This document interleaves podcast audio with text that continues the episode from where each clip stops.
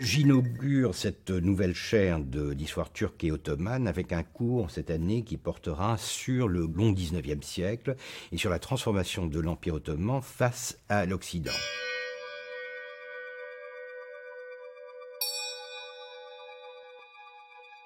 L'objectif est de, d'analyser, d'examiner dans le détail les dynamiques de ces relations entre un empire que l'on dit mourant, et une Europe qui est extrêmement puissante, euh, qui est de plus en plus arrogante. Euh, donc c'est une relation assez conflictuelle, mais aussi une relation d'amour, d'admiration, puisque la modernisation ottomane va se faire à l'aune de euh, l'Occident. C'est-à-dire qu'on va copier, on va émuler, on va essayer d'imiter ce que l'on considère être une formule de, de réussite.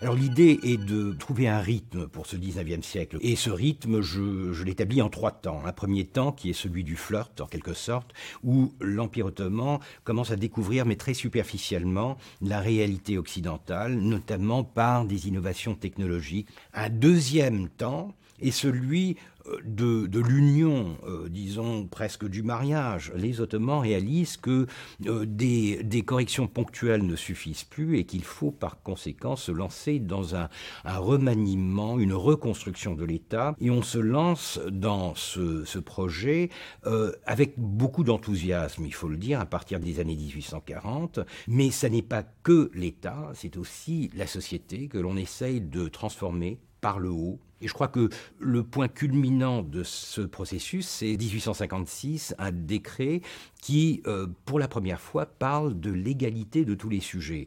Or, l'égalité, c'est quelque chose qui, dans un contexte ottoman traditionnel, n'a pas de sens, puisque c'est une société hiérarchisée, où vous avez déjà de l'esclavage, mais aussi une inégalité de fond entre les euh, musulmans et les non-musulmans.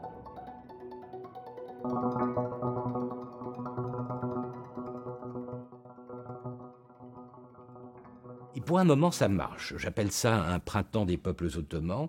Pendant vingt ans, euh, l'État joue le jeu, c'est-à-dire qu'il recrute, il commence à, à, à recruter des non-musulmans euh, dans les rangs de la bureaucratie. Ça ne dure pas longtemps parce que c'est un peu contre nature, c'est le dix-neuvième, c'est l'âge des nationalismes, euh, et surtout la gestion est mauvaise. Au bout de vingt ans, il y a un essoufflement à la fois politique et économique qui mène à une crise. Et c'est cette crise qui va ouvrir en quelque sorte la troisième phase de ce long dix-neuvième siècle, une phase de, de divorce en quelque sorte entre l'Empire ottoman et euh, l'Occident, où l'Empire ottoman, pensant être trahi euh, par l'Europe, va se replier sur lui-même.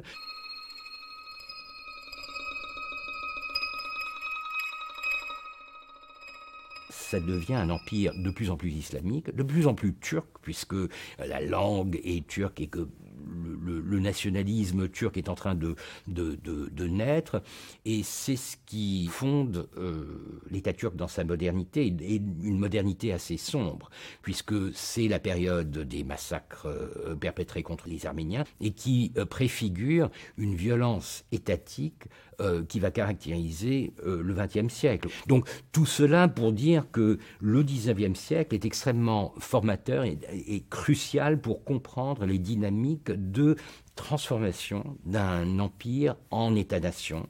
Un processus fascinant qui mérite d'être étudié dans le détail en donnant la primauté aux voies locales. Parce que l'un des problèmes de l'historiographie de cette période, c'est qu'on a énormément de sources occidentales qui ont déjà une, une vision assez biaisée des choses.